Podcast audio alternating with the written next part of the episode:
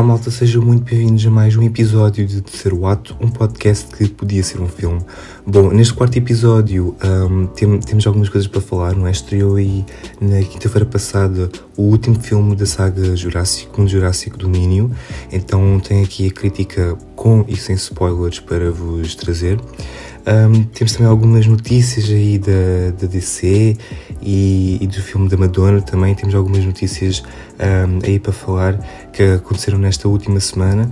E sobre estreias também temos aí uma grande estreia que estreia uh, nesta semana.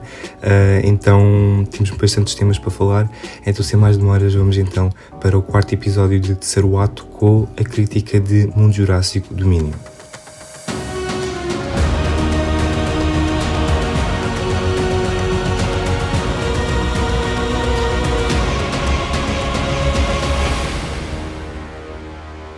Então eu gostaria de começar por dizer que hum, eu não gostei nada do filme. Um, atenção que eu vou, como já, como já sabem, eu primeiro começo a crítica sem spoilers e depois aí quando eu começar a parte com spoilers eu aviso um, digo aqui, tá, vai estar aqui na descrição o tempo que vocês devem passar para a frente para saltar os, os spoilers, então fiquem descansados que aqui vocês não apanham spoilers. Um, mas pronto, começando esta crítica sem spoilers, uh, eu não gostei mesmo nada do filme. É daqueles filmes que assim eu fiz um esforço enorme para aproveitar as cenas que eu mais gostava e tentar dizer, ok, não é assim tão mal, temos esta cena aqui é boa. E realmente há cenas boas, mas assim, no geral, o filme é, é um filme muito cansado. Eu não digo que é um filme cansativo, eu acho que é um filme longo. Um, não é só por ter duas horas e meia, não é? Porque há filmes que têm duas horas e meia e que parece que passam super rápido. Mas este filme um, tem duas horas e meia e parece que tem umas quatro horas. É um filme muito muito, não sei, é, é exausto, é muito exaustivo e é um filme também exausto com uma, com uma narrativa muito cansada, não é? Nós, ao longo do filme, é completamente notável que o escritor, que é o Colin Trevorrow, que é também o realizador, um, ele, assim, ele passa o, o filme inteiro a tentar encontrar ali uh, temas, não é? Para ir alimentando a ação, mas assim vê-se que tá, ele está muito exausto a escrever este guião. É, um, é uma narrativa muito cansada, muito exausta e que acaba também por cansar o público. E eh, aí está, não é? A gente achar que o filme tem umas 4 horas. Pelo menos eu achei isso, então acho que o filme passa realmente muito devagar, tem um ritmo muito muito fraco há cenas há cenas assim há cenas de ação uh, perseguição ali e depois já uma longa cena de exposição e de diálogo monólogos não é? Muito, muito cansativos. Então é um ritmo muito muito precário um, e isso torna a narrativa muito cansada muito e também muito exaustiva.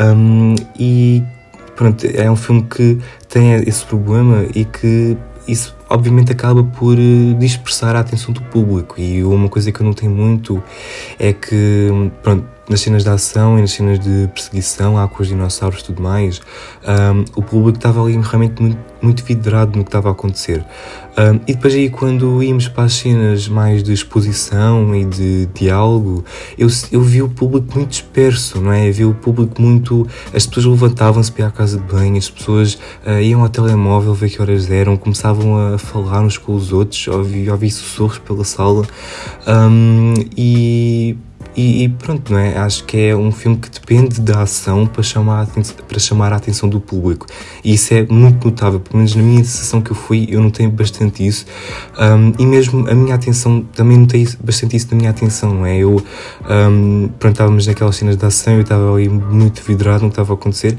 e depois passávamos para, para as cenas mais uh, monótonas e eu começava a pensar no que é que eu tinha para fazer, não é? No, uh, amanhã.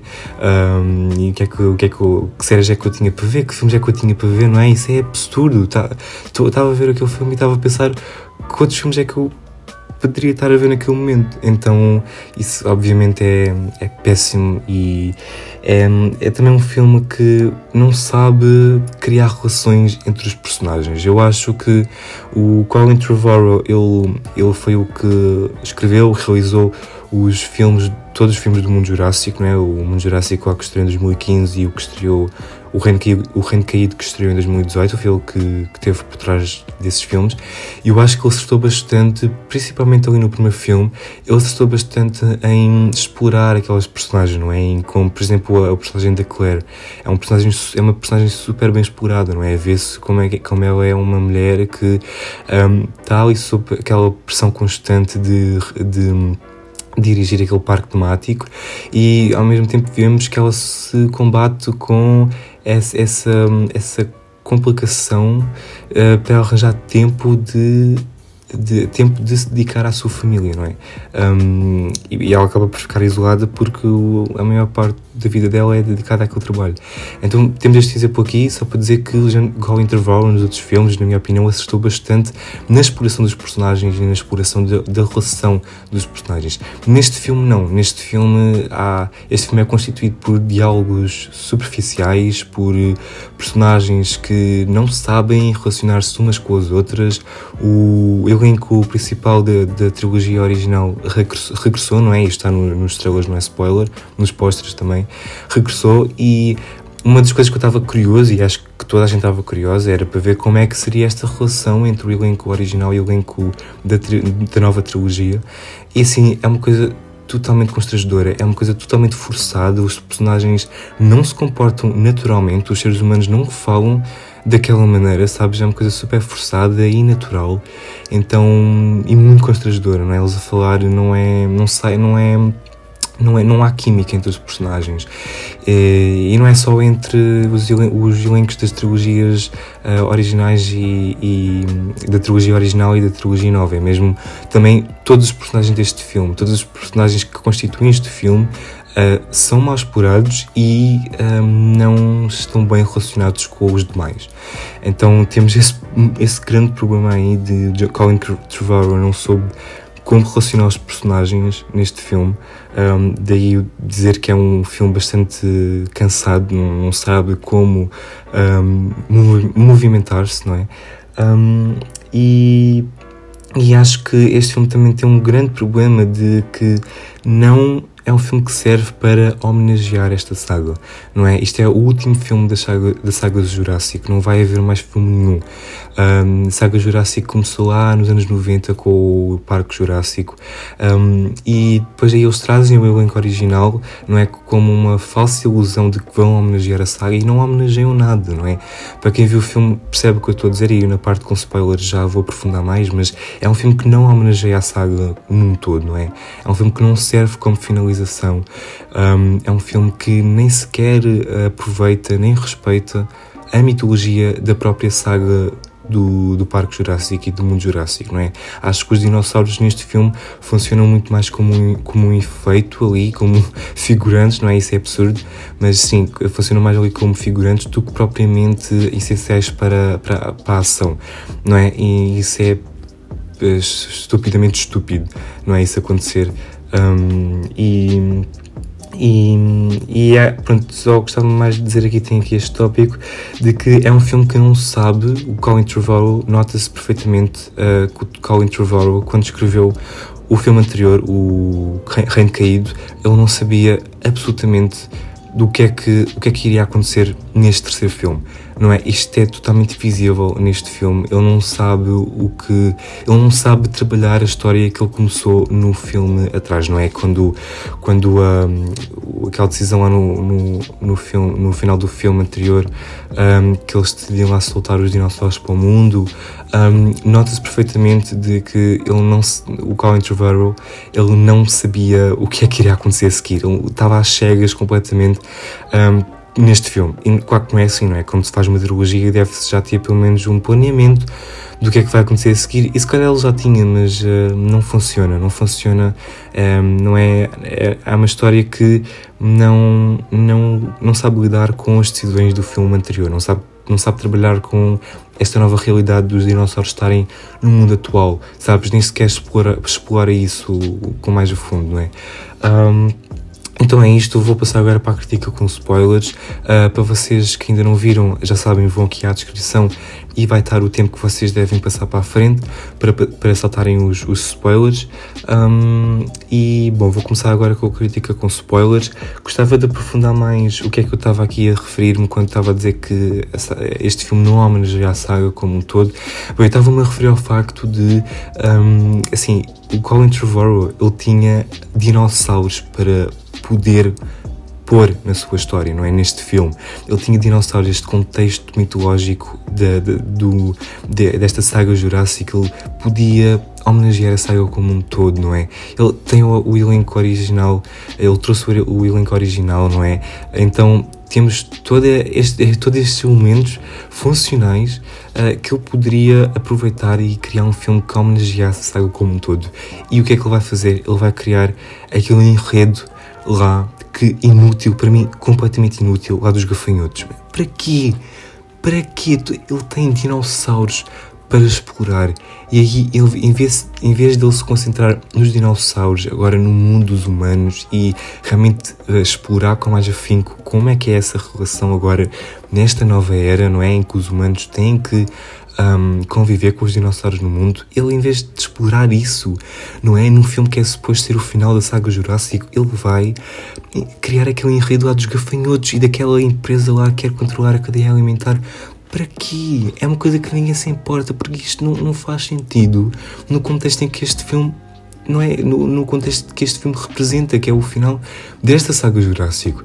E criar aquele enredo lá dos gafanhotos não faz sentido nenhum, é uma coisa totalmente inútil, não é? Neste, eu juro, eu não, eu não entendi mesmo esta decisão de. Ele, ele tem dinossauros, não é? Tem dinossauros para trabalhar neste filme e aí ele vai trabalhar gafanhotos.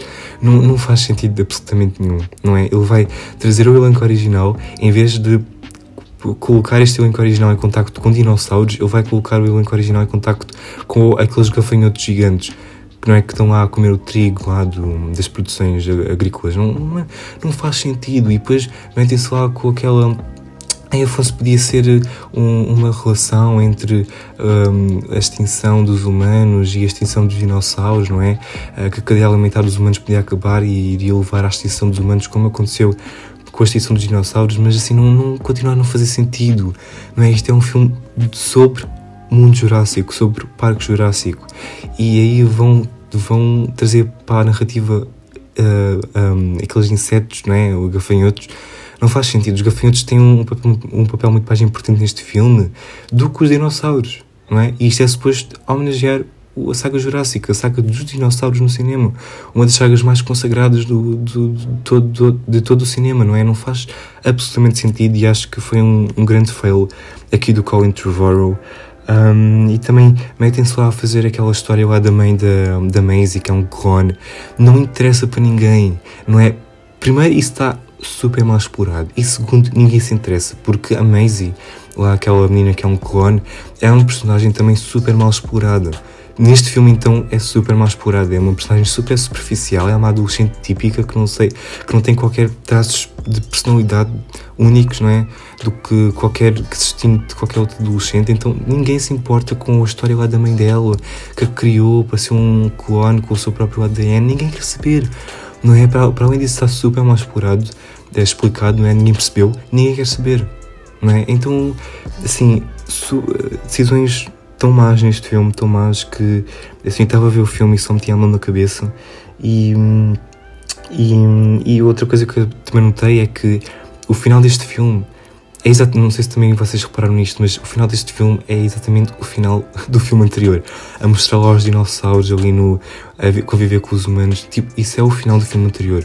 O filme anterior acabou lá com os dinossauros a serem soltos para o mundo dos humanos e a mostrar algumas imagens de como é que os dinossauros estavam a afetar a vida dos humanos. Este filme acaba, acaba da mesma forma, literalmente da mesma forma, a mostrar algumas cenas lá dos dinossauros um, a conviver com. A conviver, não, portanto, a, a coexistir com os humanos é exatamente o mesmo final. Ou seja, o que é que este filme importou? Nada. Nada. Este filme foi nada para a narrativa da saga como um todo. E assim, isso é super triste, não é? Porque isto é o final da saga Jurassic, o final de uma das sagas mais consagradas do cinema. Então é totalmente triste o que, o que aconteceu neste filme e um, um vilão, um vilão péssimo, não é? O, este vilão foi assim.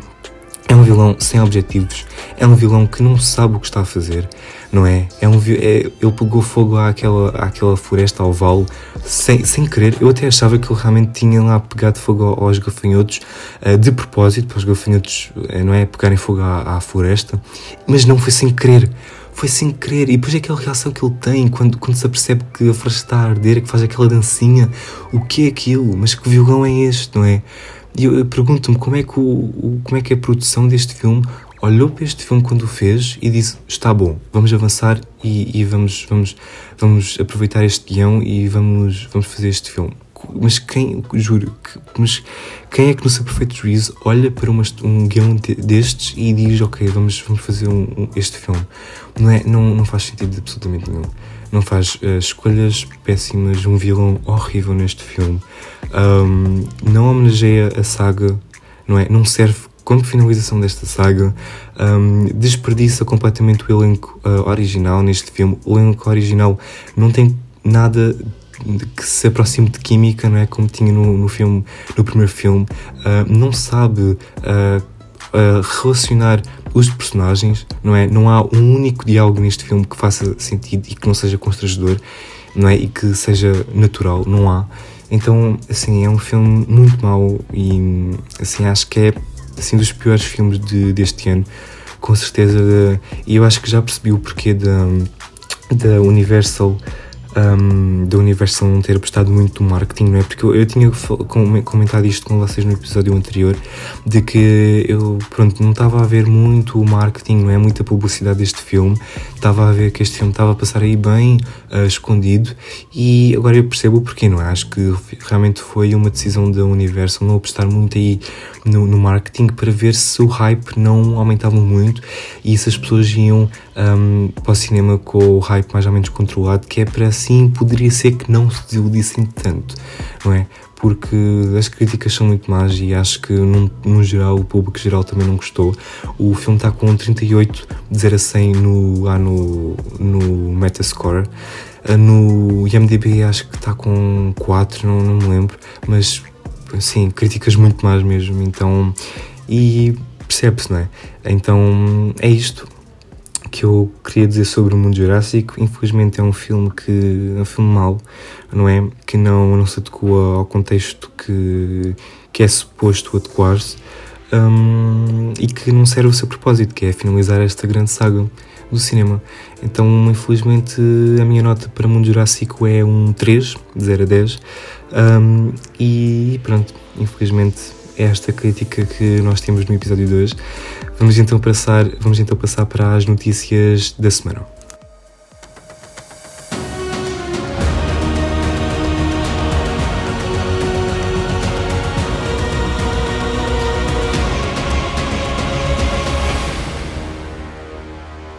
Sobre notícias, hoje tenho uma ótima notícia para os fãs de Ozark, porque soube-se na semana passada que Julia Garner foi a escolhida para interpretar o papel de Madonna, Madonna no, no filme biográfico da, da cantora de pop.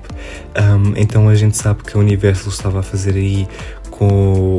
Estava, está a escrever ainda, está em processo de, de escrita o filme sobre, sobre a biografia da, da Madonna e a Madonna está inserida no projeto, está a co-escrever também aí com, com, os guionistas da Universal, está a co-escrever o, o filme. E ela diz até uma vez foi ao Jimmy Fallon ela disse que ela, ela disse que hum, ela o, o porquê dela estar a escrever um filme não é sobre ela própria é porque ao longo do tempo várias pessoas tentaram um, fazê-lo e a maior parte dessas pessoas eram homens então deu errado então ela decidiu um, estar inserida neste, neste projeto e ela está a ajudar na escrita do, do filme. E então ela, um, ela, a própria Madonna escolheu a Julia Garner uh, para interpretar ao longo de várias semanas uh, as candidatas a este papel que eram bastantes, não é? A gente tinha a Florence Pugh, tínhamos tínhamos um, tínhamos a Alexa Demi, que é a Mandy de, de Euphoria, então tínhamos várias concorrentes aí bastante famosas, e a Joey Gardner, que ela interpreta a, a Ruth Langmore no, em Ozark, ela foi a escolhida para interpretar. Ao longo de várias semanas, estas candidatas foram postas em intensos treinos de coreografias, não é? De mesmo coreógrafos da própria Madonna um, tinham treinos com elas em que, em que ensinavam coreografias. Uh, então eram treinos bastante intensos e as próprias candidatas tinham realmente ali uh, alguns encontros com a própria Madonna. Então foi um processo bastante intenso para todas as candidatas e a Joey Garner foi a escolhida. E então a agente da Joey Garner, a agência dela está tá, tá, tá ali em conversações para ver se ela realmente aceita ou não, porque prevê-se que a pessoa não é? A pessoa que vai interpretar este filme, a Madonna neste filme, vai ter um, um trabalho assim a 11 horas uh, em cada dia. Então vai ser um papel muito intenso para quem quer que seja que, que interprete. Em, em princípio vai ser a Joey Garner, mas ainda estamos à espera da decisão final dela. Outra, outra notícia que eu tenho aqui para os fãs da DC é que Joker, na semana passada, foi foi, foi a sua a sequência de Joker foi, foi confirmado pelo Todd Phillips no, no, numa publicação do Instagram em que aparece lá o Joaquin Phoenix um, a, a, ler o guião que já está escrito e também aparece lá a capa do, do filme que o Todd Phillips publicou e o filme tem o título provisório de Joker um, como é que é? Pera, Joker, tenho aqui apontado, Joker Folie Adieu não é, é francês, o meu francês não é muito bom, mas em tradução livre seria Joker a Loucura 2. E isto é, hum, já há várias teorias de que isto pode significar o aparecimento de Harley Quinn, não é? Loucura 2, Joker e Harley Quinn, então várias teorias, mas realmente esta Loucura 2 pode realmente dizer que o Joker vai ter um par, uh, um parceiro neste filme.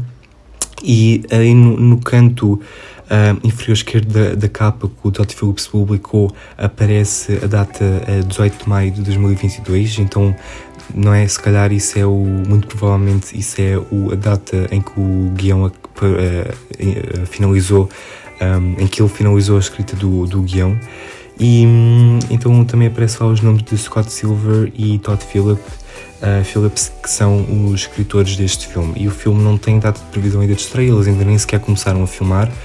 Um, então, mas sim, eles devem começar a filmar, uh, sei lá, em setembro deste ano, outubro, algo assim, e o filme só deve estrear uh, aí no final de 2024 ou início de 2025, não sei. Mas ainda estamos muito longe disso, mas assim, o guião já está escrito, agora é só começar a, a preparar, não é? O, o, o, o Joaquin Phoenix começar a emagrecer, não é? E fazer toda essa preparação. Um, então estamos aí, estamos, já estamos perto do que já estamos mais perto já que do, ah, estamos mais perto do que já tivemos. Um, e outra outra notícia que eu tenho aqui é que eu também fiquei bastante bastante bastante interessado é que a Malala ela elogiou a Miss Marvel, não é? A Miss Marvel que é a nova série da Marvel Studios que conta a história lá da da um, Kamala Khan, que é uma jovem paquistanense ela, eh, com ascendência, descendências, eh, ascendências paquistanenses, a Malala realmente foi elogiar a Marvel por esta produção, eh, dizendo que ela nunca se identificou tanto com, com a personagem de uma série, não é? Porque esta personagem, a Kamala Khan, ela disse que come as mesmas comidas que ela, fala as, uh, fala uh, as mesmas falas de urdu que, que ela, não é? Um, tem menos. Ela, a Malala realmente identificou-se bastante com a vida da Kamala Khan, que é interpretado lá por Iman Vellani na série da Miss Marvel e até enviou lá uma carta mesmo para, para, a, Mar, para a Marvel Studios. A Marvel, a Marvel Studios até publicou no Instagram o, o elogio um, na carta da, da Malala. E então, sim, não é? É, um, é algo que chama bastante a atenção da série. Eu realmente já vi o primeiro episódio quando estreou esta, na quarta-feira passada e eu gostei bastante da série, não é? Fiquei bastante surpreendido. Eu já sabia que ia ter esse clima aí mais adolescente que a gente nunca viu na Marvel, mas é assim uma coisa super bem trabalhada. Eu, e eu não sou de gostar muito de séries adolescentes, não é?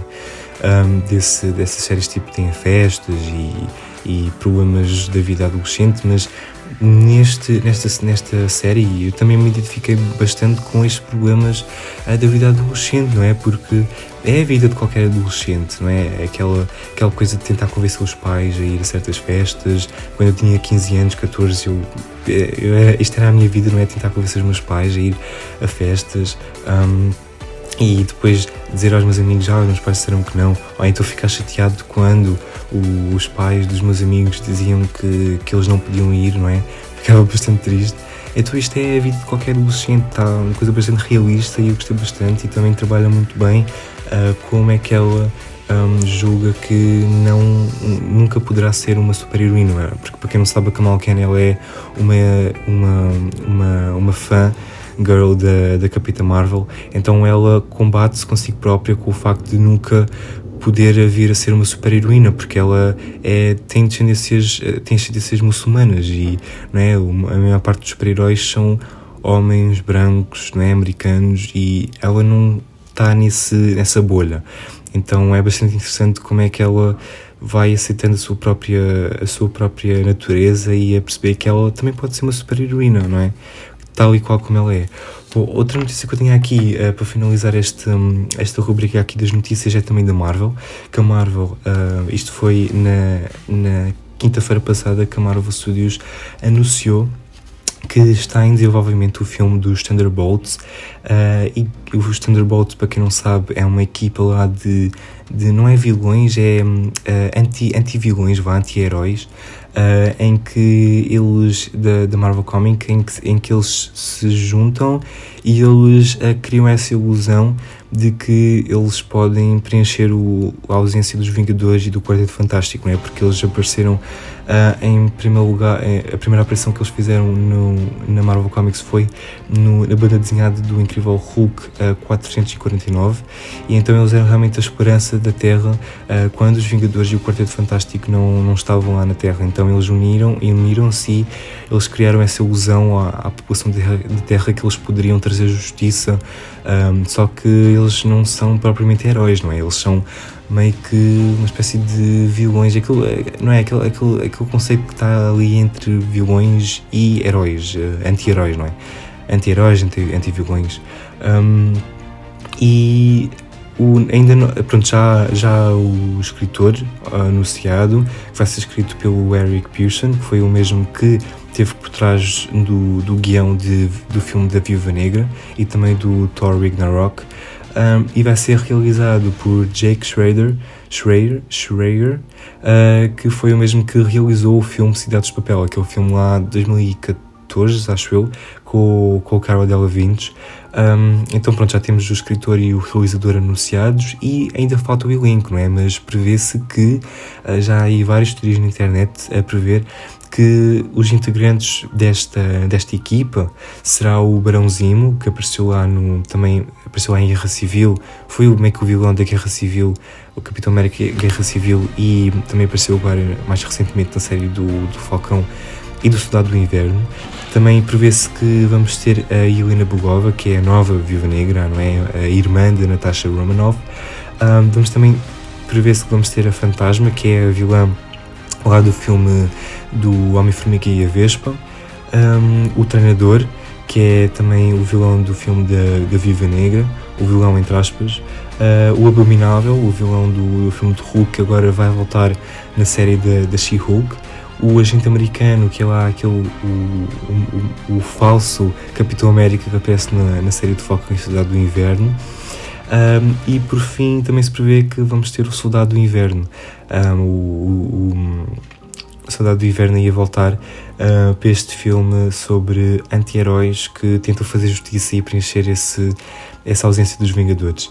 Um, e ainda não há previsão de estreia, não é? Mas uh, prevê-se que o filme uh, esteja atualmente a ser escrito, em processo de escrita e deve começar a ser gravado uh, no verão de 2023, ou seja, só daqui a um ano.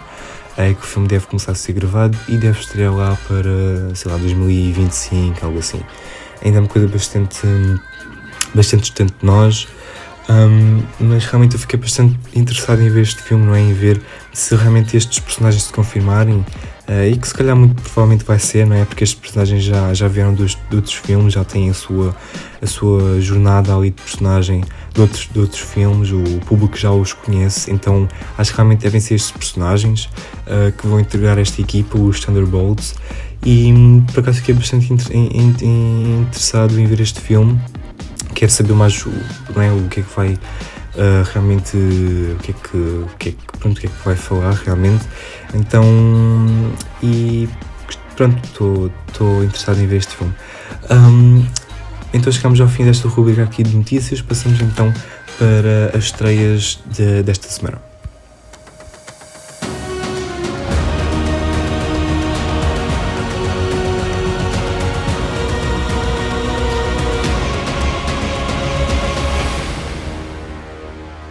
Boa malta, para acabar este episódio de Terceiro Ato, tem aqui a principal estreia desta semana que vai acontecer dia 16, quinta-feira, que é Lightyear, que é o novo filme, de, o mais recente filme da Pixar, uh, que vai uh, contar a história do personagem que inspirou o brinquedo Buzz Lightyear. O filme chama-se Lightyear, então vai falar aí sobre esse Space Ranger um, que inspirou o brinquedo de, de, Toy Story.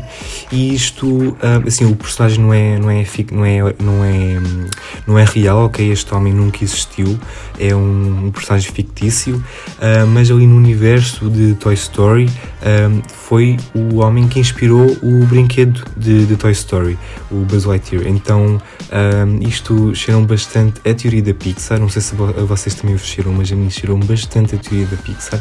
A teoria da Pixar, para quem não sabe, é, é uma teoria que meio que interliga todos os filmes e cria essa, essa teoria de que todos os filmes estão no mesmo universo, ou seja, todos os filmes passam em diferentes épocas do, do mesmo mundo, não é? do mesmo universo.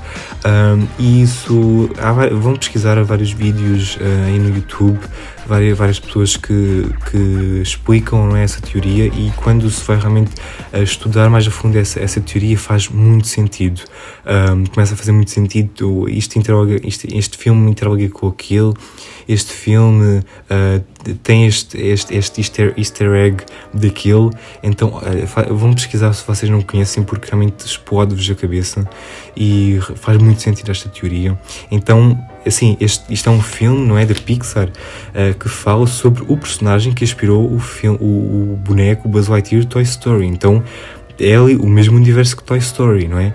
Então, começa a haver esses, esses indícios, não é? Mais, mais, mais, mais notórios de que esta, esta teoria da Pixar, que é só um, uma teoria Uh, por alguns vista como uma teoria absurda, não é?